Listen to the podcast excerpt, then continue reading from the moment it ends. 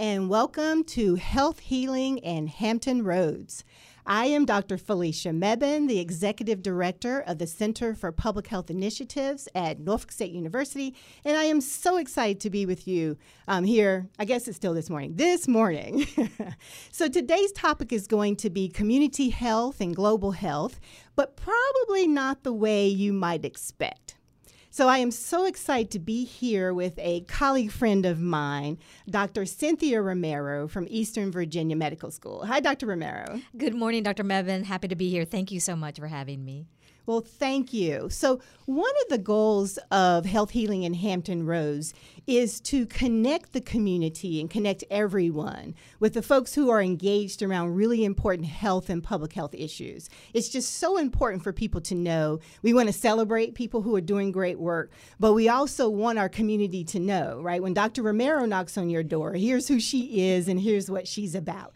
So, tell us a little bit about your connection to Hampton Roads, which, by the way, I know is substantial. So tell our audience a little bit more about yourself and your connection to Hampton Roads. Great, thank you. Um, and good morning, everyone. I'm Dr. Cynthia Romero. I'm the director of the M. Foscue Brock Institute for Community and Global Health at Eastern Virginia Medical School. And I'm a native of Hampton Roads. So I'm very much connected uh, to this region and so grateful to be a part of it. So and here's the test. How do yes, you say Norfolk? I say Norfolk. Norfolk. Norfolk. Is that right? Okay, I don't know. I, have heard it several ways. I've heard Norfolk. Um, I've heard Norfolk. Um, I say Norfolk. Okay. Yes. Sounds good. Yes. Well, there, it's from a native, so there you there go. You go. There you go. Um, so I actually was born at the Naval Medical Center, Portsmouth. So the Portsmouth uh, hospital uh, because my dad was in the U.S. Navy and he was recruited from the Philippines. And he met my mom in the Philippines. Okay. And after my mom had graduated from the University of Santo Tomas in the Philippines, she was actually taking care of patients in the Philippines. But when she married my dad, had my sister, and moved here to Norfolk, uh, they ended up having my brother and me, and both of us were born at the Portsmouth Naval Medical Center. Wow. So, really talking about the roots here within our region. Uh, so, grew up in Norfolk and then eventually in Virginia Beach.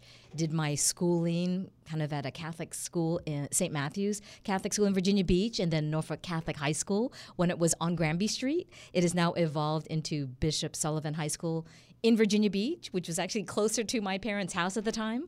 Um, and then I went to the University of Virginia and I majored in psychology with a minor in biology and economics. Okay. And then came right here to EVMS for medical school. Then I completed my family medicine residency training at Riverside. So the Riverside Family Medicine program in Newport News that's affiliated with the Virginia Commonwealth University. And then I went straight into private practice with my mom as my partner wow. and my dad as our office administrator. So it was Romero Family Practice, uh, really our family serving the community mm-hmm. of Hampton Roads. Mm-hmm. So we not only saw patients from our Filipino community, but we really saw them from all cities around Hampton Roads and even Northeast North Carolina. So my mom really was just this amazing force um, as an individual, but also as a physician. And I think she really laid the groundwork for wanting to improve the health of the community because of the remarkable individual that she was. Mm-hmm, mm-hmm. So, so, how was yes. that working with her? I, I oh have to say, yes. my mom taught me seventh and eighth grade science exactly. and chemistry for one semester in high school, and she was Mrs. Mebane in the classroom. Right. And so now you were an adult when you worked with right. your mom, but how was that? That's right. It was it was amazing, you know. And looking back, that was truly one of the the best phases of my career and my life because growing up in a family of medicine, you know, I saw what my mom did, certainly within the office, but even more so seeing her influence in the community and how she had these longitudinal relationships with these families and really taking care of generations of family members and you know to see her really catering you know services and community resources through her office for these populations. But for me to join my mom after she had been in practice for 15 years with my dad as her office administrator it was interesting because you know do i call her mom? Do i call my office administrator dad? Right. You know so even that dynamic was really fun. But the more that I had the opportunity to work with my mom, work side by side by, you know, with her, it really became this dynamic where we transcend our relationship transcended the mom and daughter relationship. And it really morphed into this mentor you know uh, mentee relationship where i learned so much from her amazing example of engaging her patients taking care of them focusing on their health and wellness and kind of tolerating the burdens of administrative you know processes. But then it actually even evolved to another level where it became a colleague and colleague where you know for very difficult patients situations or circumstances related to policy or insurance payments you know, my mom and I would, you know, have this uh, shared bathroom between our two offices where we would come together and we'd be like, okay, you know, this is a difficult patient. Yeah. what, what do I do? How did you, you know, and my, my mom would say, you know, you know, this is a patient I've been dealing with for a long time, having challenges related to, you know, managing their diabetes, or it sounds like there are some mental health stressors. I'm not sure how to address it. How would you recommend it, you know, since you're, you're fresh in your training? And I'd be able to give her some advice. Mm-hmm. Then, once there were some patients who were allowing me to take care of them. You know, my mom would say, "Hey, you know, here's my daughter. You know, you could see her today instead of me." And the patients initially were like, uh, "No, you're Dr. Romero. She's not." and, and and so so my mom would be you know able to you know walk in with me and say, "You know what? She's really good now, and she's an extension of me. So you can trust her." And only with that transition would my the patients be willing to have me take care of them. And then I would be able to um, say, Mom, you know, you took care of this patient for a long time. Here are some challenging situations. How did you handle it? Mm-hmm. You know, so it really became a collegial, you know, relationship. And it just was so fascinating to be part of that environment where we really created our office and our relationships, even with our staff, to really be our family helping serve our community by helping them become healthier and more well. So just a fascinating time. And then to have my dad there, you know, during office hours to say, Yes, Dr. Romero, n- n- number one, and number two, or mom docs, uh, you know, baby doc. Um, and then after hours, you know, Sin, you really need to see more patients. You can't spend too much time with them. You really have to, you know, move things along. But, and then certainly when it became, um, you know, kind of um, uh, contentious, like, you know, as soon as I joined my mom's office, I really needed an electronic health record, right? And you know, an appointment book that was electronic, and you know, for the arguments to be, you know, my dad, the office administrator, siding with my mom, my dad would pull me aside and say, "Hey, you know what? I have to go home with your mom. so, you know, I'm going to side with her and support her, but let's continue to talk about what's best for the practice. So. Sure. And thank you so much for sharing that. So, you know, we have students who are out there, maybe folks in high school, folks in college who might be thinking about what they want to do with their careers. And it, it's really great to hear that. I, I'm glad you said family, right? Because I think in some regards, it probably was that it's sort of a a little bit of an old fashioned model, but a great one, right? That your practice would be a family affair, and then people would come in and know you, and then they would connect to you. So let's have a little bit of a teachable moment. So yes. you are an MD physician, a doctor, doctor. Sometimes I say, I'm a doctor. She's a doctor, doctor. She's a physician. Yes. There is medicine and medical mm-hmm. care, and mm-hmm. then there's community health and public mm-hmm. health. And yes. it sounds like the model that you had was to blend the two. So, could you talk a little bit about what community health means uh, from your perspective and perhaps public health as well, and sort of where in your story, you know, those things were happening? Exactly. Thank you so much for asking because, you know, for students out there to realize that there really is a difference between the practice of medicine and community health and how the practice of medicine has to be part of the whole discussion and consideration of the health of the community right? And just like there are other disciplines that are involved like epidemiology and research and environmental health that are part of that broader conversation around community health.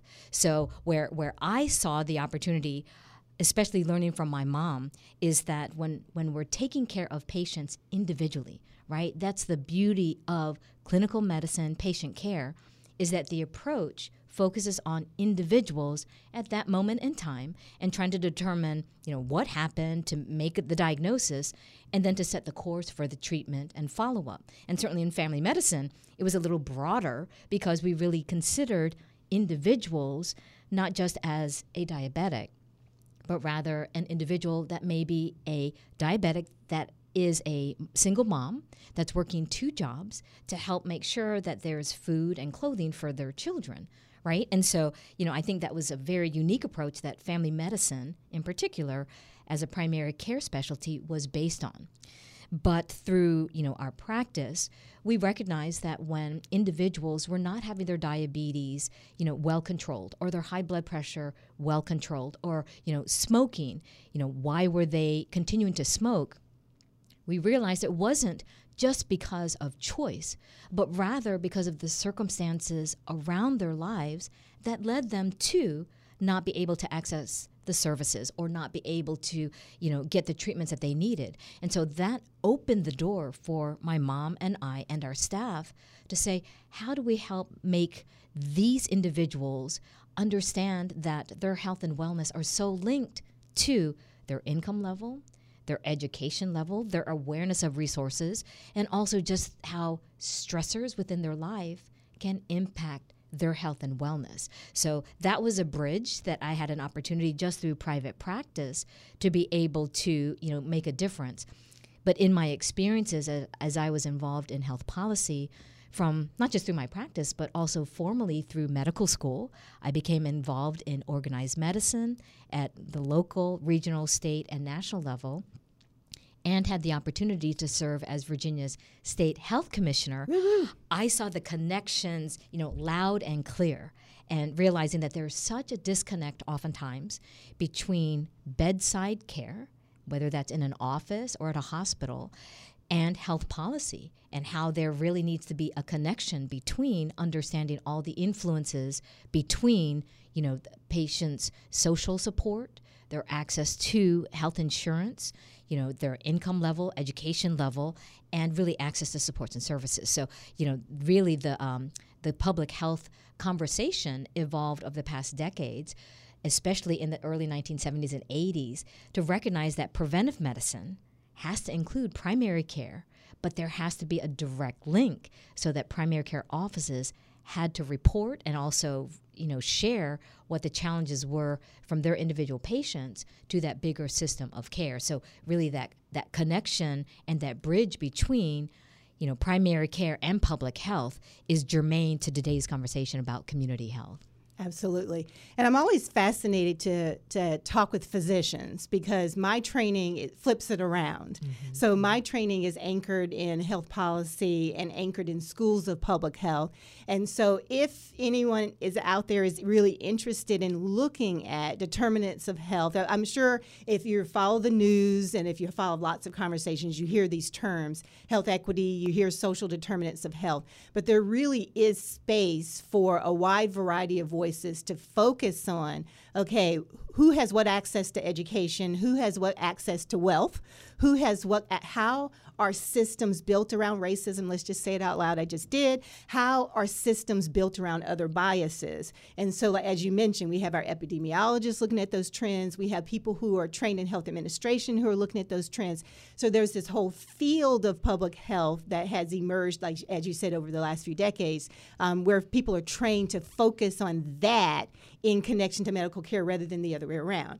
And just to follow up on that, too, for folks who haven't heard, Norfolk State University, Eastern Virginia Medical School, and Old Dominion University are working together on a School of Public Health initiative precisely for this region, for this reason, in this region, for this reason, right? Exactly. Is that we recognize the value of having the expertise in public health and having the the whole be more than the sum of its parts that a school of public health brings so that you can build expertise in all of these disciplines around public health to tackle the issues in this area. So we're really excited to collaborate with you and your colleagues at EVMS um, and ODU, of course, as well, um, to build this school of public health initiative to serve the area. Exactly. And you know, just to follow up on your comments, um, number one, Eastern Virginia Medical School was founded by the community for the community because years ago, community leaders recognized that primary care and certain specialties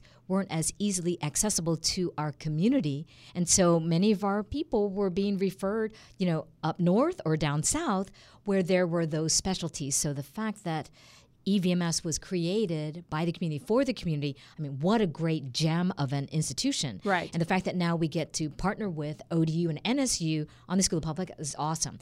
But I'll say th- the passion that I have, especially in my current role, um, and why I actually took the role eight years ago was because when I was state health commissioner, you know, sitting on all the incredible data about health outcomes w- within our Commonwealth of Virginia, it actually alarmed me how some of the most significant health disparities in our state are right here, not just in Hampton Roads, but right here in Norfolk. So, infant mortality, you know, maternal mortality, mm-hmm. death rates due to certain cancers, breast, colorectal, and prostate cancer. We have individuals, communities that are dying at a higher rate and suffering more than others. And when there is that gap and that disparity, right. that's the opportunity for us to ask why. Right. So, uh, in reality, when I saw those disparities and saw that it was right here in my home region, when I transitioned out, when I transitioned out of you know the state health commissioner role and I was deciding you know I continue I was actually continuing my private practice seeing patients while I was state health commissioner kind of on the weekends and on holidays uh, but I had the opportunity to, to really discern and wonder what is the next phase of my career going to look like mm-hmm. and to be at that level and to see some of the disconnects between clinical care and public policy and to see some of these significant disparities, I committed to Richmond and I committed to my region, you know, to follow up and say, you know what, I want to help make a difference in our Commonwealth by focusing on my home region mm-hmm. and to understand how we can have more of the public health mindset and to have the School of Public Health help train the next generation of public health professionals and to have that partnered hopefully side by side if not within the same individuals of medical and healthcare professionals i mean this is my you know uh, my space now mm-hmm. where i'm excited that we have that opportunity to really focus on individuals our families and communities and to address any of those barriers and challenges you know, to better health and wellness for everyone. Yeah, right here, which um, it's amazing. It's always amazing to me because I have lived in a variety of places, and I'm not. I mean, I'm here now. I've been here since 2017, and I really um, appreciate the region. I really enjoy being here. And I'm dedicated to some of the things that you said in terms of focusing on the community and figuring out how we can alleviate some of these issues. But and not just that, but flip it around. How do we help our communities thrive? I mean, that really is the ultimate goal. Exactly. And when I hear from folks like yourself who've grown up here, it inspires me because that means you love your community, you're connected here, you come but you can be anywhere you want to be and here you are. And so that's that's inspiring. That's amazing. Exactly. And and you know, in our region, you know, one of the things that we've been trying to do for decades is to unify and act as a region. But that has been a little more elusive mm-hmm. for us for various reasons. You know, we have, you know, uh, my gosh, 17 cities and counties that all have very unique, you know, identities and unique budgets, and the governance is not quite the same as other regions across the country. But we do have an opportunity, and I, you know, I believe, along with others, of the same mindset that health and wellness should be that unifying factor. And if the pandemic, you know, taught us anything, it's that number one, we're human beings that need each other and we live, learn, work, play, worship, and socialize across our region. You know, mm-hmm, that's the beauty mm-hmm. of our region. So if we can potentially, you know, bring bring the conversation to that higher level and say, you know what, how can we focus on health, wellness, and thriving, yes. right? So that everyone has an equal opportunity to stay in as healthy and well as possible. Let's rally around that, right? And you know, allow each of our cities and counties to leverage the assets that they have, right? And to have that leveraged not just for their individual cities and counties, but rather for the region. Right. Right. right. And, and again, I think just that whole process of you know assessing what are our assets. We have amazing strengths within our region. Right. Right. Mm-hmm. So the d- diversity of our region, you know, racially, ethnically, geographically, we've got urban and suburban communities, but we also have rural Mm-hmm, environments, right? And you know, just because of someone's zip code or whichever city and county they live in should not be, you know, a determinant to say you're going to get resources and you're not. Right. So I think with telemedicine, telehealth, and the opportunity to share resources, you know, how can we look at systems differently in order to, you know, share what we have for everyone to have that equal opportunity to stay healthy and be well. Right. And that's the definition of health equity, folks. You hear a lot of discussion, but everyone has an equal opportunity to thrive and be well, that's what we're all going for. So tell us a little bit more about the Brock Institute specifically Yeah, and so- your role there. Yeah, so the Brock Institute was established in 2012 through a very generous donation from Macon and Joan Brock, and it was honoring their father, Dr. M. Foscue Brock, who was hired by the city of Norfolk, an internal medicine physician, to take care of tuberculosis patients. So back then, that was one of those endemics that or uh, that created, you know, disparities in health and wellness. So to actually bring a dedicated physician to take care of those patients, it certainly made sense. So the Brock Institute was intended to honor him, but also to help support continuing efforts to improve the health of our community. Since I've been at the Brock Institute for the past just over eight years, I'm proud to say that the Brock Institute, you know, has emerged as a regional trusted convener, a respected collaborator and connector, and a regional strategic catalyst for action.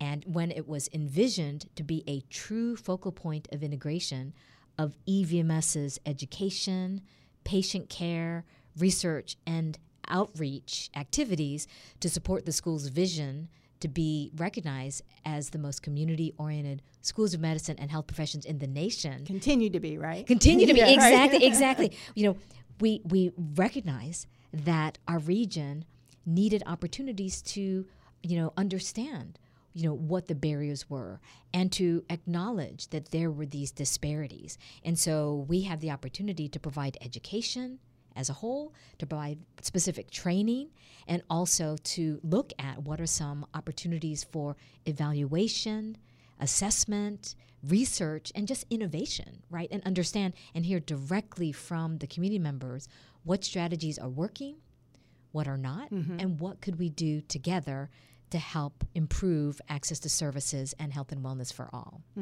So, for folks who are listening who are community members in that they may not be connected into one of our institutions, for example, Yes. how could they get involved in some of the activities and projects that you're working on? Yeah, so definitely being connected with any of our institutions now, certainly EVMS, ODU, and NSU, um, when they see opportunities for being involved in webinars or educational sessions or training sessions, please sign up because we're trying to advertise and really reach the community in so many ways. So there are opportunities to attend webinars, and many of them are you know virtual and certainly involved in um, you know trying to access wherever you are. Uh, but we also have some in-person trainings whether it's related to substance use and addictions whether it's understanding what resources are available whether it's a clinical trial whether it's you know an engagement project. So just keep your eye out on some of the uh, the projects and activities that are being advertised throughout the area and then also just reach out to any one of us. You know, we really want to hear individuals, especially from diverse backgrounds and diverse populations, because if we don't get a chance to hear from you, we are missing the opportunity to engage you and hear your voice and understand more about you know what's doing well within your environments but also what could we be doing better to connect you to other uh, communities and resources as well. So definitely reach out to any of us, and you know certainly all of our websites are available online, and we definitely want to continue to hear from you. hmm Absolutely. I mean, I think one of the ways this new School of Public Health initiative, because we're not a school yet, and we're being very careful about that, but one of the ways that that initiative is unique is because NSU is an HBCU, and one of our focus areas and one of the things we're built on, part of our mission, is being grounded in the African American community, being grounded in the surrounding community in this area, and serving you know all types of populations, but driven with a focus on that. And so when Dr. Romero says that we want you to be involved, here here i i co-stamp that. I definitely want to encourage it because we really do. And i do think that having a school of public health and having that focus emphasizes that. And so there will be more and more opportunities for people to engage. So if you would like to find out more or you would like to engage with um, public health or community health or the brock institute Here's an easy way to contact us. You can send an email to publichealth at nsu, as in Norfolk State University, dot edu. My office will get that email and then I will connect you. If you have an idea of something that you think would be great to have in the community, whether it's a focus group or a town hall or some kind of program or service, you just let me know, and then I will connect you to Dr. Romero as it involves community health and global health or other colleagues. And also, the website at Norfolk State is let's see, public health. It's the NSU website, nsu.edu slash public health. It's relatively new, folks. nsu.edu slash public health. So that's where you can find uh, more information about the public health initiatives at Norfolk State. And then as the School of Public Health becomes more um, formal, as we start to make announcements, you can see information there. So I'm really glad that you, you make, gave that shout out because that's definitely something that we want to emphasize here on the program. Absolutely. And one other point I want to make about EVMS is that, again, because we were built by the community for the community, one of our most strategic plans have been to focus on community engagement. And this was even before the pandemic occurred. So, wow, what an opportunity to live and breathe that that mantra of living culturally humble in order to really engage the community. And I think that feeds very well into some of the collaborative efforts that NSU and ODU and EVMS are involved in, in truly listening to the community, listening. And, and these could be communities that are either marginalized because of race, gender, income level, education level, what have you. But we also want to recognize that there are other communities that may, may be experiencing challenges, such as the homeless, such as the seniors, such as you know those whose first language is not english for just those who are suffering for you know physical disabilities intellectual disabilities mm-hmm, so mm-hmm. so when, when we're when we're talking about communities that we want to help and communities that we know are suffering you know we from those of us who are involved, we know from the community health needs assessments that all the hospitals have done tremendous effort and great, you know, rich information that we can garner from there. But again, any way that we could understand and learn from the community members themselves, how can we do better? Again, this is our opportunity. Yes, and also uh, one last community shout out again to our military folks. We appreciate you. We know that's part of what makes Hampton Roads unique. So we definitely have a focus there as well. Absolutely. And, and that's certainly another area of the Brock Institute is how do we identify, you know, active military and certainly veterans and their family members who may be at risk for mental illnesses because of the environment. Okay, so thank you so much for being here with us today. Again, I'm Dr. Felicia Mebane, Executive Director of the Center for Public Health Initiatives at Norfolk State University, and this is Health Healing and Hampton Roads.